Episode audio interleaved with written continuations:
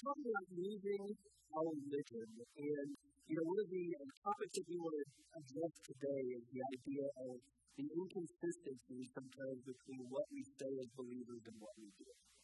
You know, for a lot of people, uh, church is not a place that they want any part of uh, because, you know, they see great need around the world and, and um, they really don't see the church participating. You know, that, that really is a lie uh, in, in a lot of ways, and it's probably some bad PR. Uh, as of today, the church is the largest provider of health care the world. The church is the largest provider of health care around the world.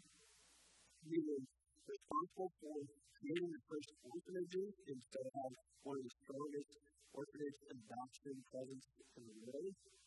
Um, when there is national disaster, you know, we are first on the field. Uh, just our particular denomination, by the way, so if you know, uh, we are the third largest disaster relief agency in the country. Think about that for a second. We're the third largest. The first one is FEMA, the second one is Red Cross, and then uh, Send Relief, uh, which is part of the North American Mission Network. We're number three. And so we have everything from semis to jet runners that help bring food to get uh, systems and places and housing set up for all of the volunteers. It's an incredible uh, thing that we're a part of. And so the truth is, the church has always been present in meeting needs. But what we see working against us a lot of times is, you know, some of our personal statements maybe, or maybe some of the political statements that the church has made that creates this big disconnect between what we say we really value and what we do. And for a lot of people, that causes them to look away from church. So, what I want to talk to you about today is why faith without deeds is useless. See, the book of James talks about this. And towards the end of chapter 1, it talks about that we should look at the word and we should not just hear it, but be doers of the word. And then comes on the back side of this, talking about how we should also allow that, that faith to not treat others with favoritism, that we should love all people and serve all people. Then we come to the passage we're going to look at today, and it's followed up with the idea of uh, controlling our tongue and letting all our words actually reflect our faith. And so today I want to give you three reasons why faith without deeds is useless. James tells us that the first reason is that it helps no one. And that it helps no one. It's the first reason starts off here in verse 14 and says, What good is it, my brothers, if someone says he has faith but does not have works? Can that faith save him? What I want you to see here are those two questions. What good is it, and can that faith save him? So he's calling right out saying, okay, you say you have faith, you're, you're proclaiming this truth, but if you don't have deeds to back it up, is it really helpful to you or anyone else? And that's a really good question. Because see, if our faith doesn't actually come and touch down somewhere in our life or touch down in the lives of others, then it's just information. And that's what he's talking about. What good is it? And then he goes on and uses this illustration to help us understand what it really means. He says, if a brother or sister is fully clothed or lacking in daily food, and one of you says to them, Go in peace and be warmed and filled, without giving them the things needed for the body, what good is that? And so think about that. Notice the phrase there that's in quote. Go in peace, be warmed and filled. What that's doing is that's referring back to an Old Testament idea. It's actually referring back to a religious idea. It was a, a, a typical greeting when you welcome people of, of faith. You know, you, you wish peace upon them. You wish for them to have the daily needs. And, and that became a religious greeting that was very much a part of the culture. And he pulled that very phrase out, which is seen throughout Scripture, you know, that God provides for our needs and that we should have our daily needs met. And he takes that phrase and he says, You have this conviction, but if you don't take this conviction, this truth, this idea, and actually put it into place and make sure that people actually have peace, that people actually have their needs met, what good is this them? So you live in platitudes and truly really mean absolutely nothing with them. You guys ever hear the phrase, um, at all times preach the gospel if necessary, use words? You ever heard that phrase? It's uh, from St. Francis of Assisi who said that, and he spoke into a culture that was very similar to the one we're reading about in the book of It was a church that was all talk and no actions. And so he wasn't saying that we should really use words. What he was saying is, is that our words ought to have actions behind them. Words are completely useless without actions. If I'm going to preach something, start with your life and let your words cultivate. And that's the real temptation. And say, you know, all right, so we're not all talking, so we would swing it all the way to the other side and say, well, I'm going to stay on faith by my actions. But what really makes me different from the next person that's going to go with you? What do you think about this stuff? He gives his own, and he finishes it with statement. So also, faith by itself if it does not have works, is. James is not trying to separate faith and deeds. He's not trying to say that deeds are more important than words. He's not trying to say words are more important than deeds. What he's trying to say is that faith by itself, faith without any action, if it doesn't have works behind it, is dead. It's useless. See, he's giving both these ideas to exist together. if we just do good works, we need to see the needs nursing often to by all means we should do that. But what role is faith? So you can get outraged about all kinds of injustice, but then you really believe that there's spiritual suffering in our world that's part of the other kinds of suffering.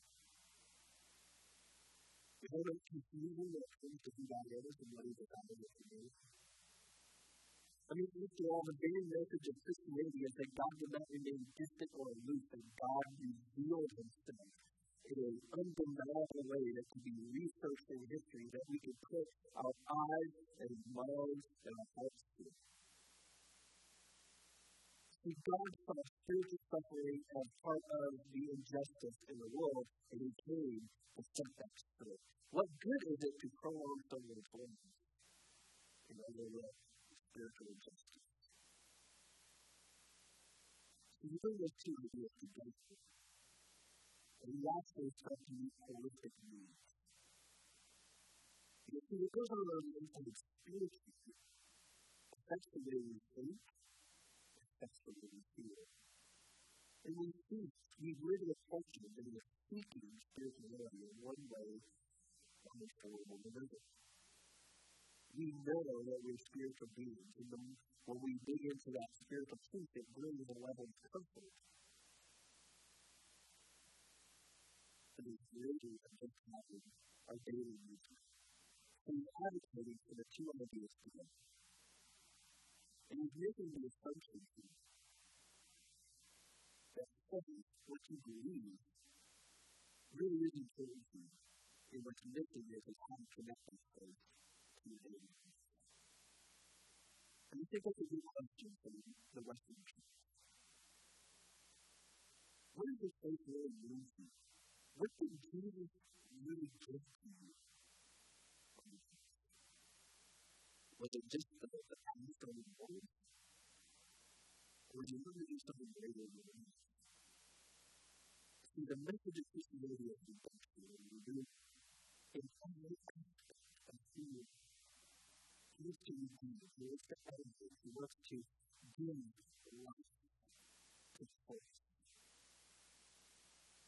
Not some creepy prosperity gospel the oil and money, but deep, rich, meaning, and purpose. The way is not deep and let other people see you and see you for yourself. To faith by itself. It's just a word. Words.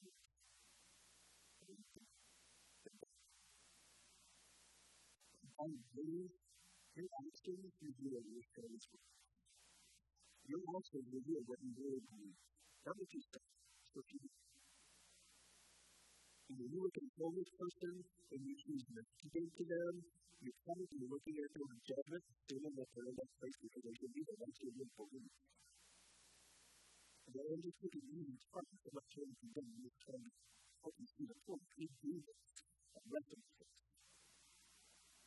But totally believe are revealed by the concept.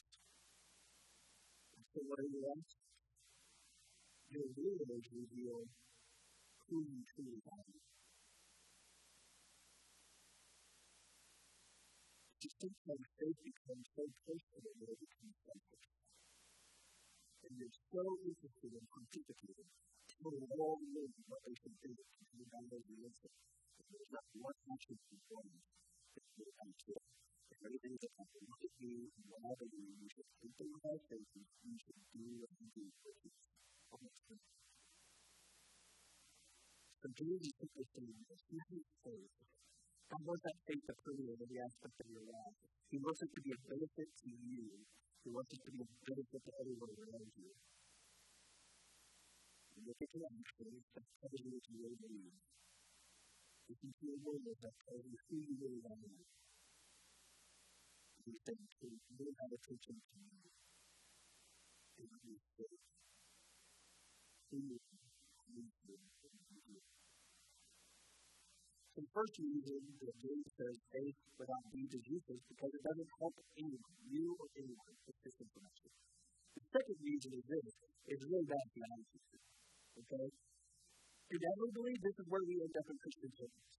We run up against this tension of, okay, what does it mean to, you know, to trust God and to uh, live by faith? What does it mean to take action? What does it mean to, uh, you know, to have faith but have works and to be justified by those two things together? What does it look like? We get into these really great theological questions. Well, same thing happens in the book of James. James comes back and says, but some of you will say, right, he's like, I've, I've just given you this big truth, but some of you are going to come back and say, you have faith and I have works. And James turns around and says, Show me your faith apart from your works, and I will show you my faith by my works. You know what this argument is? It's simply saying, My contribution to the world is faith. What I do. That's my spiritual gift. After all, God calls all of us and we have a spiritual gift, and this is my gift. Now I have the gift of faith. You, you have the gift of serving. And so when you see those needs, that's your gift. You serve, you do your thing, and I'll over here and I'll tell you how great you're doing, how awesome it is, and how is. It's not that something to you to. Now, you apply that back into theology, where the Bible says that we are one body of many members, and we need all those members working together to function well as one body. Why in the world would we say that, hey, you know, I only need my hands for this task, but check my brain at the door. You're not really needed at this point. I'm not, all the other parts of the body, they're not really needed to carry out particular function. How well are you going to function?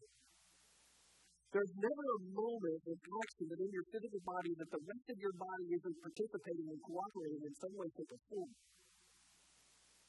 So, in other words, the idea that you have one part of the Christian faith, one part of the body of Christ that does survey, and another part that does faith and more about theology. What we need is people that have this gift of faith and this ability to communicate faith coming alongside people that have the gift of serving, and we learn from one another and we serve alongside of each other and we, we bless one another and we put our hands to this incredible mission together. And what happens is, is that collectively we become this overwhelming statement of grace and peace and love and mercy and redemption that is heard from our mouth and seen by the sacrificial giving of our lives. That changes the world.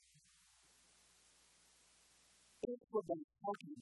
The of Christ coming together. Yes, you have different strengths, but you are never meant to operate independently. You were meant to function as a whole. We like to trust. We like to trust responsibility on other people. See, just because we have a spiritual gift doesn't mean that we lose you from basic responsibilities of community. That gift was given so you participate in the greater good of all the world. The gift wasn't meant to The gift was meant to be compelling with what it gives. It's be unified faith. Something really is that.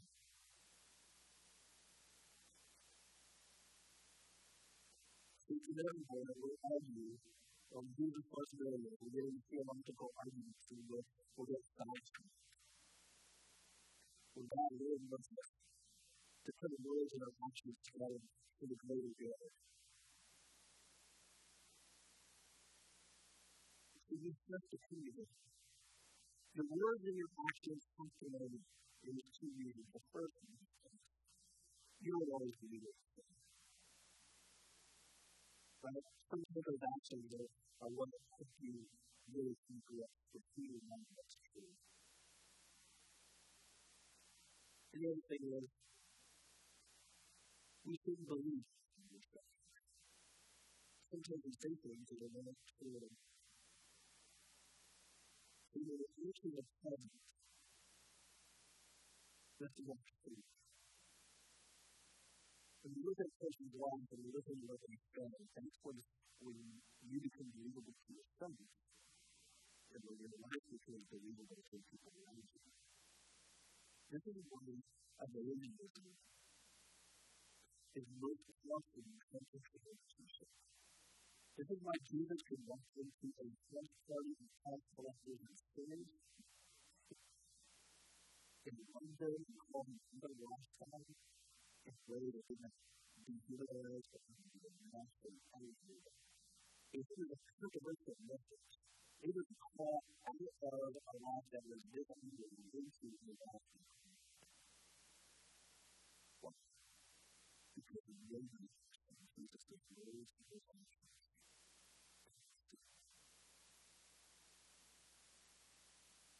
that you take from the work of God.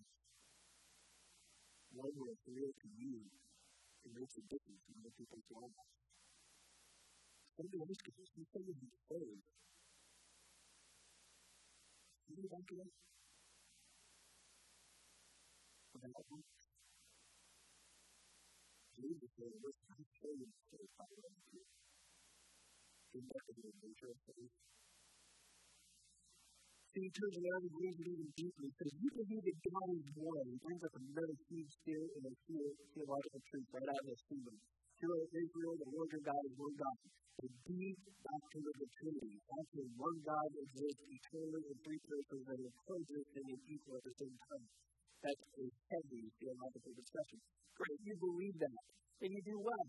But even the demons believe and say, here's what you need to understand here. He's like, their belief is always going to have an impact on your life. It's like for the demons, they believe deep doctrinal truth and they study. There's a response. They study and kill. They're not followers, they're not believers, but that truth causes them to study. You, what do you do? You have this deep belief in nothing. It's so mistaken say your faith without any action ranks right underneath the belief of demons.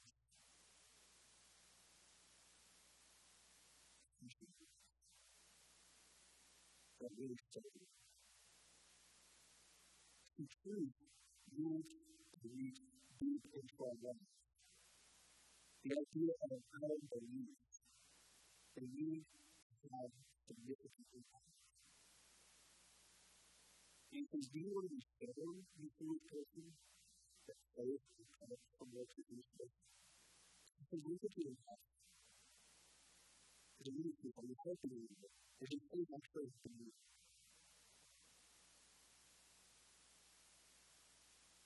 You look here, put the people in. They see it. So you believe all of these. Where will they be? Third reason, the statement of being to Jesus is that it's self-exalted. It's self-exalted. We see this in list of in James chapter 2, starting verse 41. It says, Was not Abraham our father justified by works when he offered up his son Isaac on the altar? So he's going back to the, the father of faith for the Jewish people. He says, Man, remember Abraham who followed God, or God says, hey, Abraham, I want you to leave your home country, I want you to go to a place that I will show you, and I just want you to step out in faith, and I want you to trust me, and I'm telling you to get there. And he says, Abraham, I'm going to use you to establish a promise, a covenant, and you'll be the father of many nations.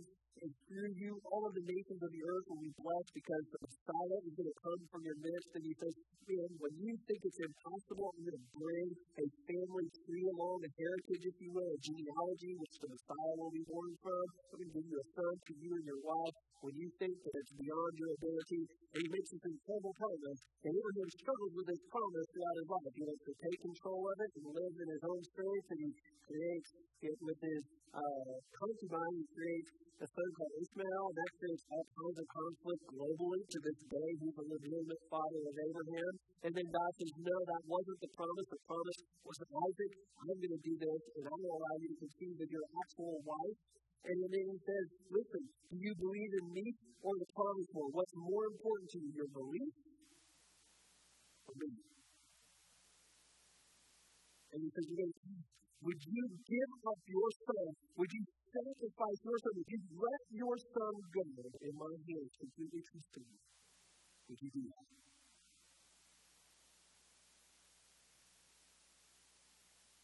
Said,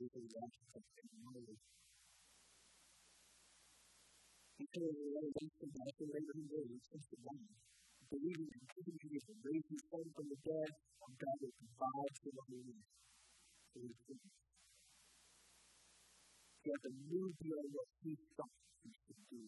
He leaders and believed that God would do what he said.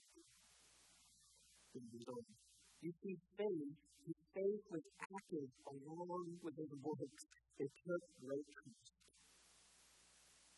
Not just a belief. Actions came together. And his faith was completed. It came to life. It became living. It became mature. It became complete by his work. See, without works, it's fruitless. And he marked his life not really impressive. Abraham believed this, and he did absolutely nothing about it. So what? They believed God. And he believed. And his faith became really good, and followed The scripture is fulfilled, it says, Abraham believed God, and he was in righteousness, and he was reflecting God's and he was called a former to make this Christ. Then he was. And in the same way, was not also Rahab, the prostitute, and not was it love and respect for someone, so that basic words for religious people, terms of, think about Rahab. She was a prostitute. And he was justified by mercy. He received the messengers and sent them out another way. So here it is. She's in Jericho. The, the children of Israel have been released from Egypt. They're scouting out the promised land. And they're trying to figure out, you know, what the land looks like and survey and figure out, man, what are we getting into? What God is calling us to? What kind of conflict are we going to face? Joshua and Caleb are there.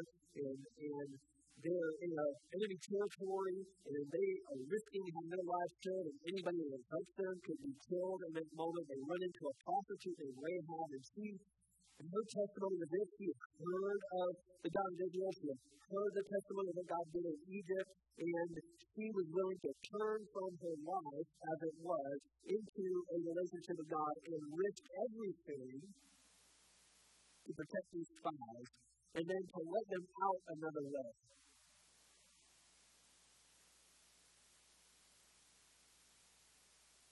Could have been said, you know what, Jonathan Taylor, I totally believe God, I totally believe that He is the sovereign God and He's going to bring judgment upon those that want nothing to do with Him. I hope life goes good for you. Be ready. Be peace. I hope everything works out for you.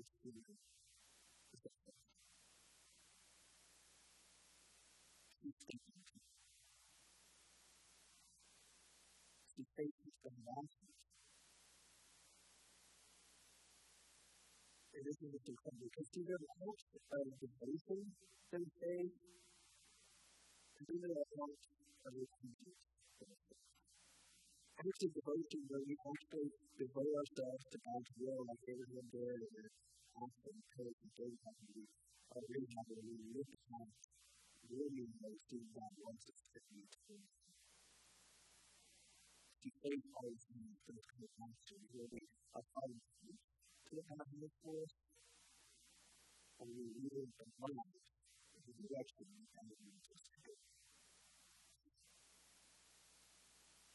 You see person is justified by works and not by faith. See, when you look at people, their words bond but those. And we understand that God is weak, yet people say, it's so good.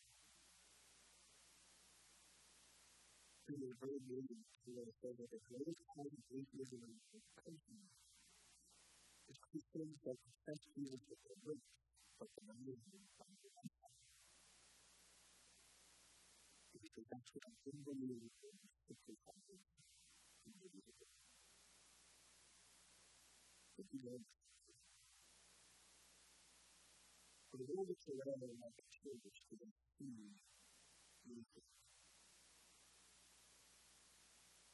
So they said, really, I'm coming to anywhere in the world. So you think of something more possible for us than it does happen.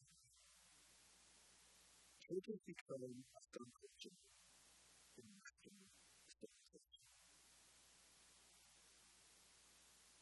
in the other way. Because we can't do it in beautiful things. Every day is like the highest condition to be encouraged and going on. I'm not having a time. And I see and I share this those stories and people go to this and encourage you to do. But there's a danger where we get really sensitive to the news, the life of the the great need to go to the life that was broken just as much in the broken that you and I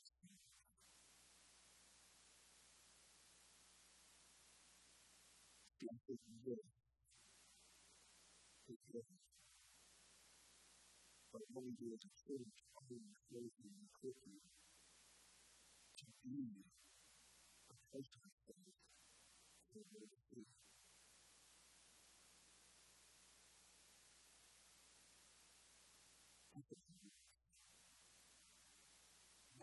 faithfulness is ready to move people. The family, the individual, yes, but the just the very knowing in whom you believe. You're justified by your work. You spirit God's everything in life, and you actually have what you created to do. And just, you know, I'm going to leave a here because some of you that have been with us offended and that we are justified by the faith of our righteousness by the faith in the Lord. It says exactly these words. We see that the Christian is justified by their faith of the Lord. This one says, you see that a person is justified by their works and not by the faith, which one's true. The book of Romans the need that is looking. The context is God. God the Father, God the Son, God the Holy Spirit is down into the need. And God says, you see and you live in the you know that your faith is there, you see your work, your practices, trying to play church, your practices, we see that you're justified. Faith will. We're seeing the work for and against you. We see you by the finished work of what we have done for you through the cross. Just as you you know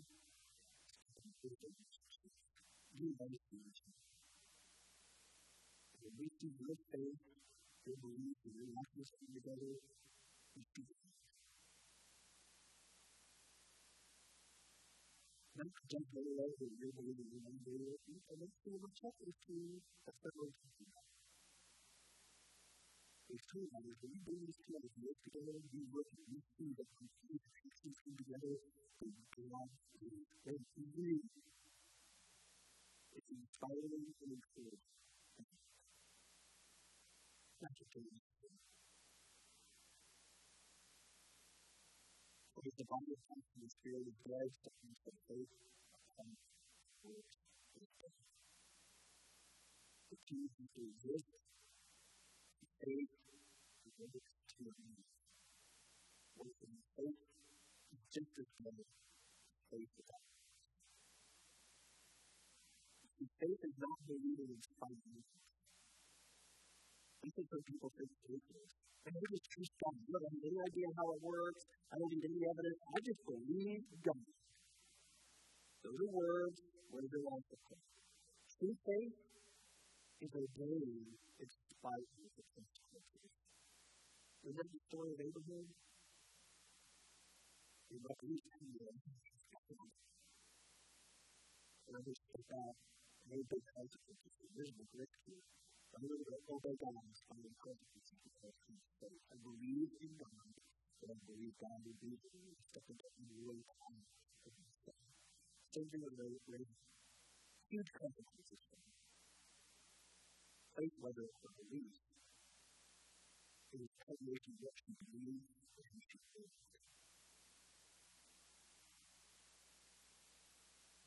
Faith is when you believe in five minutes, it's a billion, it's five faith that leads to the reason you can be saved. Faith is real, it's not theology, it's functional truth. It is the exclusion of you and Christian God. So this chapter for us to do is how deeply are the affected by the